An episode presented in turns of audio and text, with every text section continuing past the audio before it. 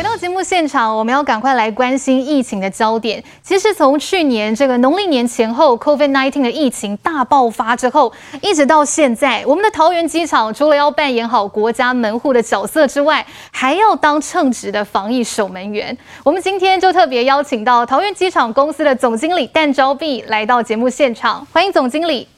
主持人好，各位观众大家午安。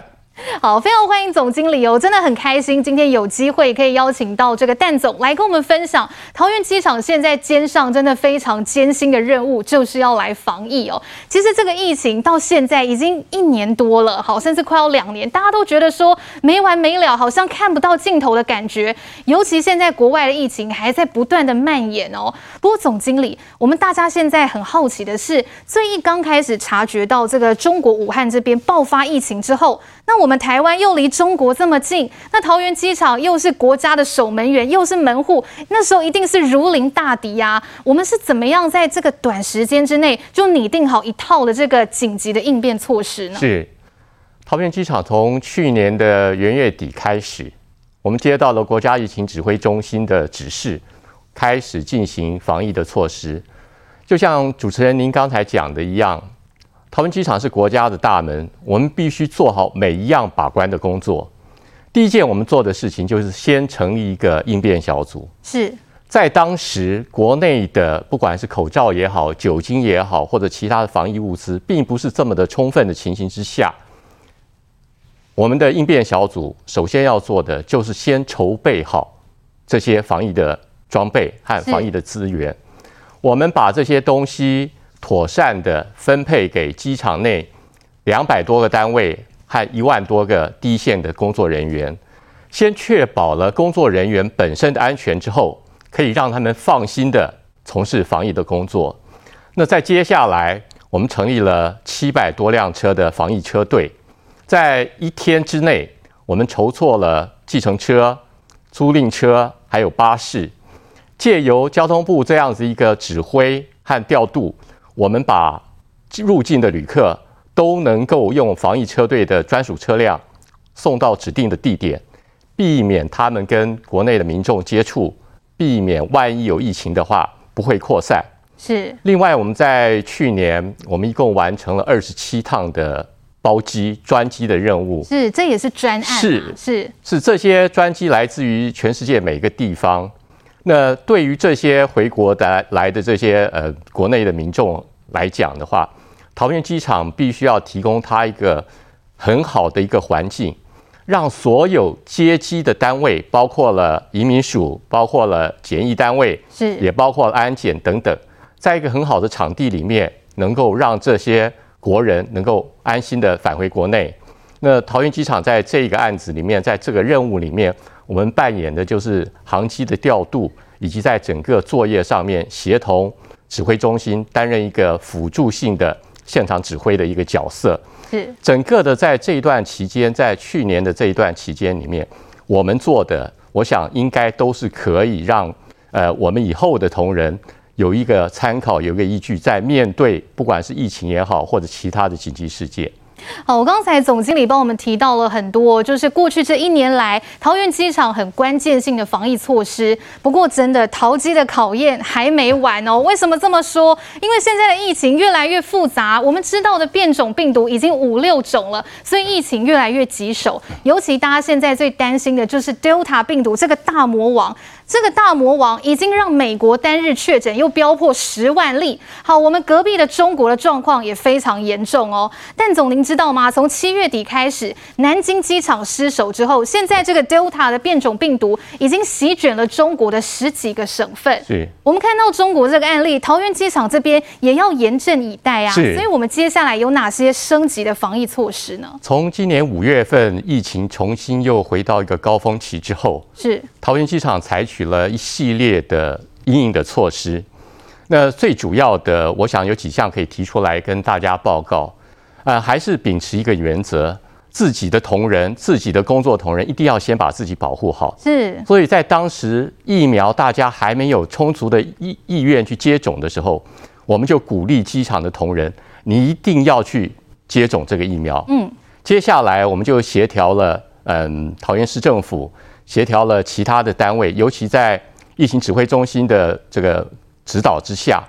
我们获得了一些疫苗，也协调了呃部立桃园医院到桃园机场，我们在桃园机场设置这个施打站，是替所有的机场的工作人员呃施打疫苗。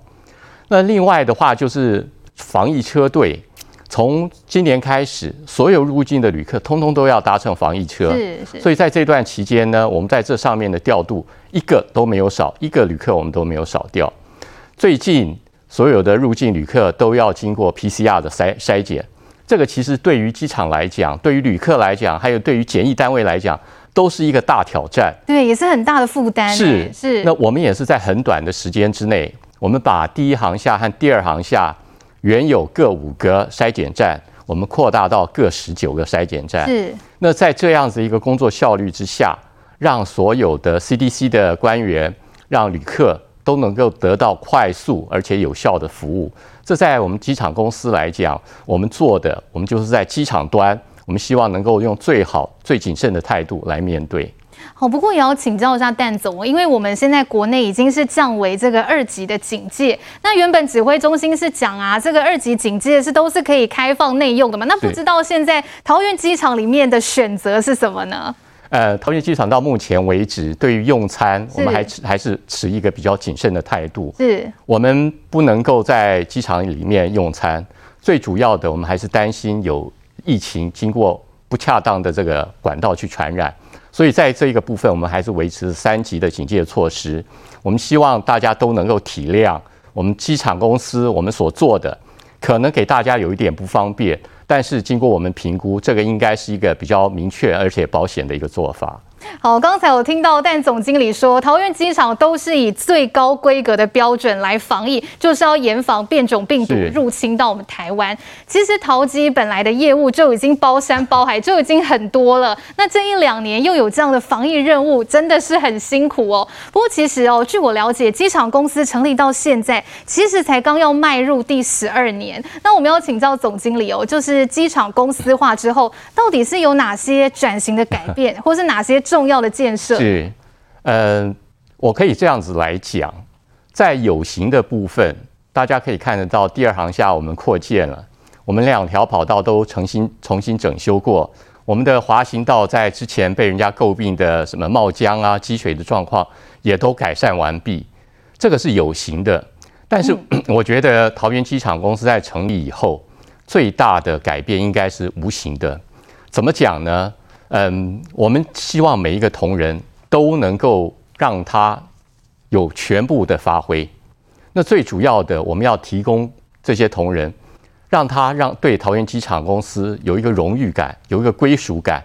他才能够发挥他的潜力。我们在这一方面，不但对同仁各式各样的训练、基础训练、在职训练，同时很重要的一个应变应变的这个反应啊，这个是在人员训练方面。那另外呢，我们也借由我们财务比较自主的这个机会，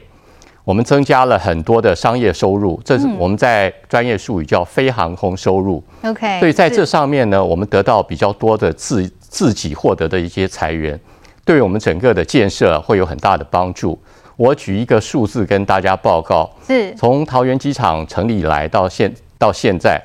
我们这十年的 E P S 每年都在成长。在一百零八年疫情爆发之前，我们的 E P A 曾经达到三点二五，这个是一个非常高的数字。那我们未来呢，在这个疫情慢慢缓和或者是复苏之后，我们希望还是能够得到这样的一个。那另外我要跟大家报告一个，就是参与国际事务，这个是我们在最近几年非常积极推动的。嗯，这也很重要。我们参加国际的论坛，我们参加国际的会议，把桃园机场向外行销。让全世界都看得到我们，这个是我想是机场公司成立十二年，将将近十二年以来，我们做的在无形的部分，我们做的一些事情。好，陶基现在的国际知名度真的是没有话讲啦。而且刚才其实但总也有稍稍提到这个第三航站区的规划，这里面有很多亮点的细节，我们稍后呢再来请教这个但总。不过这边我又想到哦，刚才您提到的就是说，陶基这十几年来除了很多这个软硬体的革新之外，其实陶基之所以会受到哎国内旅客或是国外旅客的欢迎，应该是在这个提升服务品质的这一块，是也是下足很多的苦功。呃，提升的这个服务品质啊，我们讲我们应该要满足顾客的需求，所以桃园机场公司我们现在任何的事情，我们都是站在顾客的角度来思考。我要跟大家报告，我们所谓的顾客不只是旅客而已。那我们的对我们来讲，处理的货物、处理的行李，乃至于在机场里面作业的这么多的单位，这些都是我们的顾客。所以我们在处理这些事情的时候，我们是站在这些角度，希望能够以人为本的这种精神，我们来从事每一项服务，不管是硬体也好，软体也好。所以在这个部分呢，我们下足了很多的功夫，我们希望能够用这样的一个方式，一方面我们必须要了解他们需要些什么，第二个我们要看看我们自己能够提供些什么样的方式能够满足他们的需求。好，但总刚才讲到四个字很关键哦，就是桃园机场是以人为本的，所以其实之前哦，新闻媒体也有报道说，桃机有拿过这个世界最佳机场服务人员的第一名哦，这个奖项是怎么样努力能够得来的呢？请到但总。呃，现在世界上对于机场的评比，其实有很多个独立的专业机构都在进行。是，呃，桃园机场在对于这个奖项，我们其实历年来获得的非常多，像主持人您刚刚讲的，我们最佳服务品质、最佳的服务人员、最佳的商业服务、最佳的移民安检，我们得过很多很多的奖项。但是我在这边我也要跟主持人还有各位观众也要说明，是这些奖项对我们来讲是一个荣誉，但是也是自我要求的一个标准。嗯，一次要比一次更好。是是。您刚刚讲到一个重点，我一直认为，最大的挑战不是来自于其他的机场，而是来自于我们自己。嗯，所以我们希望在每一次的这个人家给我们的一些指教和批评之后，我们都能够找出我们自己还需要做得更好的地方。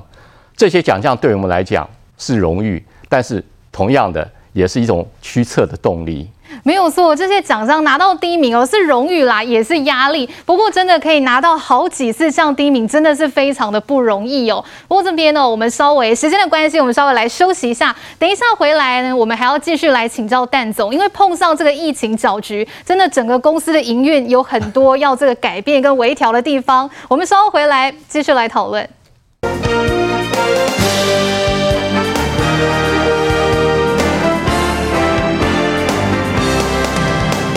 回到节目现场，我们刚才讲到呢，因为最近真的有这个 COVID 十九 的疫情搅局，而且不知道会添乱到什么时候，所以桃园机场有很多营运的方针是要随时来调整的。可是其实哦，我们讲到，如果说没有这个疫情呢来搅局的话，本来预估的旅运量，桃园机场今年已经可以破五千万人次喽，那又是另外一个里程碑了。不过这个第一跟第二航厦，其实我们知道已经蛮多年了，吞吐量已经快要到极限。所以但总，现在大家都在问啦，那这个最新的第三航厦目前新建的状况跟进度？是，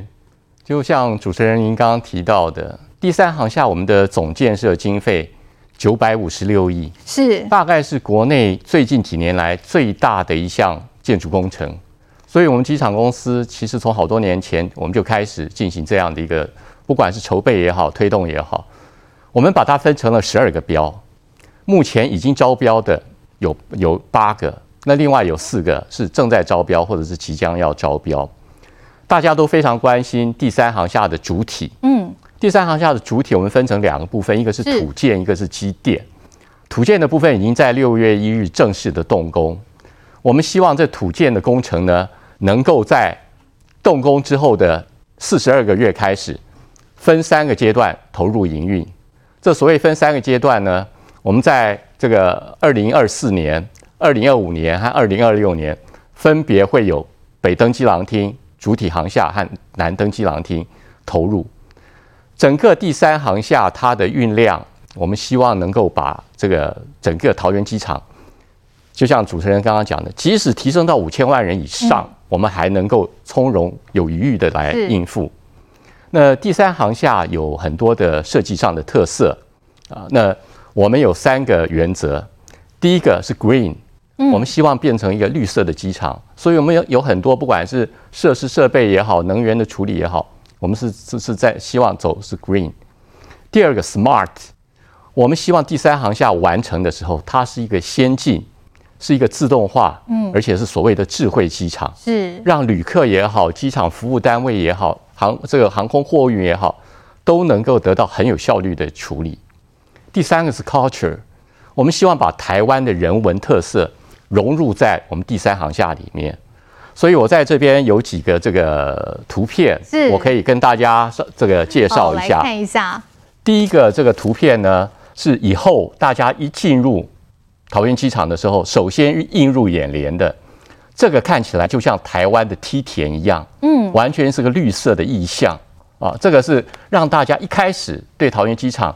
就有一种没有压迫感的这种感觉。嗯，第二个呢，要跟大家介绍的是机场航厦的内部，是这是在航厦主体，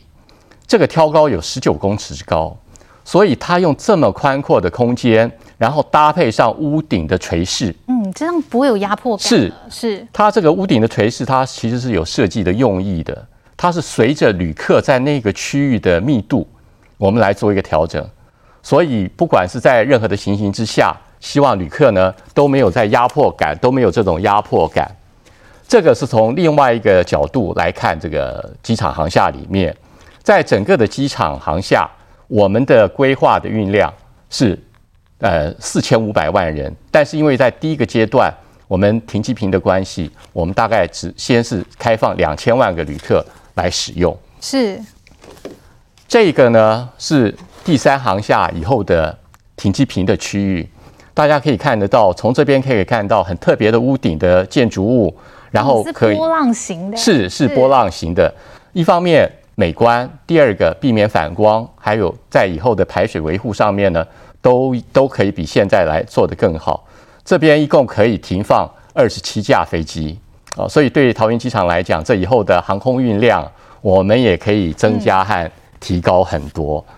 是好，刚才蛋总帮我们介绍很多让大家觉得眼睛为之一亮的一些特点的这个建设，大家会很期待。不过目前想请教蛋总，那您这边桃园机场这边是预计什么时候第三航厦会整个完工呢？是全部完工，我们在预定在二零二六年我们会全部完工。完工之后，我们会有半年的试运转期，让所有的运作单位都能够熟悉了解这里面的环境和系统。好，我们期待二零二六能够赶快到来哦。不过现在除了第三航厦之外，我们很多民众也很好奇耶，因为听说第三跑道呢，目前其实也有在规划哦。那进度又是怎么样？是第三跑道，我们的规划案，我们的这个建设计划已经在去年年底经过行政院的同意，所以我们目前已经都都在积极的推动。第三跑道对我们来讲，尤其对我们中华民国来讲，它其实它有非常大的一个用意。嗯。除了机场本身运量的提升，从目前的每小时五十架次，我们可以提升到八十，然后以后再希望能够推进到九十架次之外，最主要的它能够巩固我们中华民国在亚太地区的航空服务的一个地位。可能这一块大家不是这么的了解，对，因为在东北亚和东南亚之间，台湾的关系位置非常好，刚好在适中。可是大家要晓得，南来北往的这些飞机，它必须要有所谓的备降场。它飞机如果有任何的这个异常状况的话，它需要有一个地方可以让它临时降落。台湾是最好的一个点。嗯，那现在大家也都很喜欢用桃园机场来当做备降场。是是。我们如果以后第三跑道能够完成，我们随时都可以保持有两条可以运作的跑道。对于国际上面来讲，我们所所能够提供的异常事件的这些服务，会非常非常的好。这在整个的国际上面，会对我们有很大的一个提升和帮助。第三跑道按照我们目前的期程，我们是在二零三零年会完成。现在所有的用地取得，嗯，然后再接下来我们要做综合规划和这个设计，我们都会按照我们的 schedule， 按照我们的这个呃行程，我们来推动。好，我刚才讲到这个第三跑道啦，或是第三航第三航厦，这都是在规划中，或甚至第三航第三航厦，刚才蛋总有讲到嘛，其实很多这个建设都已经这个着手在进行当中了。这当然是桃园机场公司未来要扩大服务对象，好，要迎接更多的服务对象，必须要好好努力去完成的。不过现在我们要面对的一个大难题，当然就还是疫情啦，因为疫情让整体的这个运量可以说是雪崩式的下滑。嗯，疫情后跟疫情前差多少呢？请教蛋总。呃，我们在二零一八年的呃二零一九年的时候，我们的旅客的运量曾经到达四千八百六十万人次，对，快破五千万了。对，就主持人刚才也提到，如果不是疫情的话，早就破五千万了。对。对。可是因为疫情的这个影响，整个国际间国际旅运的旅客量，嗯，每一个机场都为之雪崩。嗯，桃园机场也不例外。可是从另外一个角度，货运量以桃园机场来讲，反而是一个成长。嗯，桃园机场的货运量在二零二零年，就在去年，我们比前年最高峰的时候还成长了百分之七点三，这在全世界来讲非常非常的难得。我也跟各位报告，今年二零二一年一到六月，我们的货运量的成长比去年同期成长了将近百分之三十，百分之二十九点多。是这个当然不是只有桃园机场做到的，而是所有整个台湾的产业界，大家对于这个生产制造有这么大的这个一个贡献。所以在整个的这个机场的经营来讲，疫情前、疫情中和疫情后，对于我们的策略，我们可能必须要有一一一些不一样的思考，对，要一直调整，对，我们才能够因应这个不断变化的这个趋势。没有错，二零二零年真的是大家都很不好过啦，非常不好过的一年，尤其受到这个疫情的影响哦。我这边有读到一份资料，说桃园机场还首度出现哦，这个账面上出现赤字，过去没有遇到过这样的财政危机，接下来要怎么去克服呢？是，呃，在桃园机场面对这一次疫情的时候，因为我们机场里面有很多的合合作伙伴，嗯，包括航空公司、地勤作业单位、商店业者等等。我们一开始就是按照这个交通部的一个指示，我们定定的有一个纾困的计划，是我们希望能够在这疫情期间，还是由我们想出一些办法来帮助这些业者维持他们不裁员不减薪，维持他们的营运。嗯，所以在光是在去年，我们的纾困金额就达到了八十三亿，我们面对的这个呃业者超过一百三十家。在今年疫情还没有恢复，我们还是会秉持的这样一个原则，在交通部和行政院的这个指示和规划之下，我们还是会进行。呃，刚才您提到的，我们怎么样去这个这个开辟更多的这些资源或者财源，啊，更多多元的财源怎么开辟？其实我们有一些这个筹资的一些方案，嗯，我们不管是是用任何的管道，我们都正在推展，也正在进行。这个各位在一段时间之后会看到，呃，容我这边我先保保保守一下这个秘密，对对对，呃，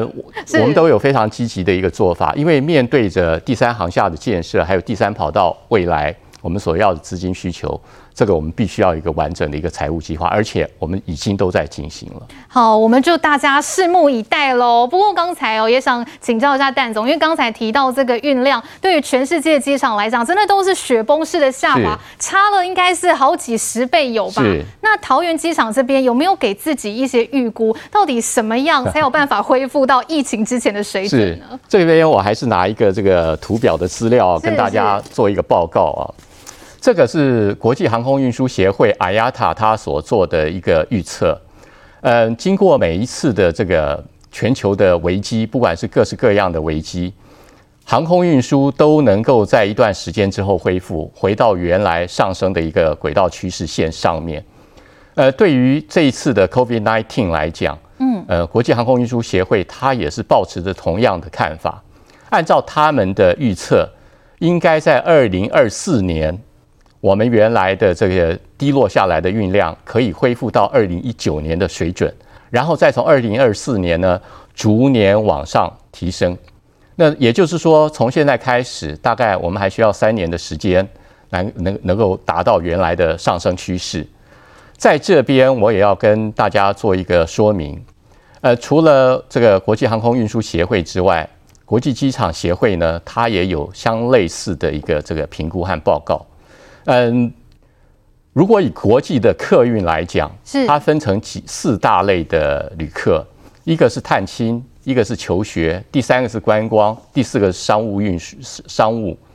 呃，在这些国际机构来讲，除了商务可能会受到影响之外，其他探亲、求学和这个这和和这个其第三项，大家都可以这个很快的复苏。商务的呢，因为在这段期间已经被远距、已经被这个视讯部分取代了，嗯，所以那个部分呢会有一些影响。那我们机场在整个的营运上面，我们也会从这边来做一个机场有也会做一个调整。好，疫情真的是桃园机场碰到的一大难关哦，而且其实蛋总我们很常在讲啦，说这个疫情之下海啸第一排就是机场了，尤其机场里面其实刚才有讲到嘛，你很多美食街啦，很多公司，那刚才其实蛋总有说现在准备的是八十三亿的这个纾困金额，有哪些这个具体的措施也要赶快帮我们补充一下。是，这些我们包括了它的降落费的减免，或者是说它的权利金可以缓收或者是减收，那另外对于对于薪资，对于员工的薪资，对于他的营运所需要的经费，我们都慢慢慢慢的在调整，能够适应他们，让他们能够得到喘息。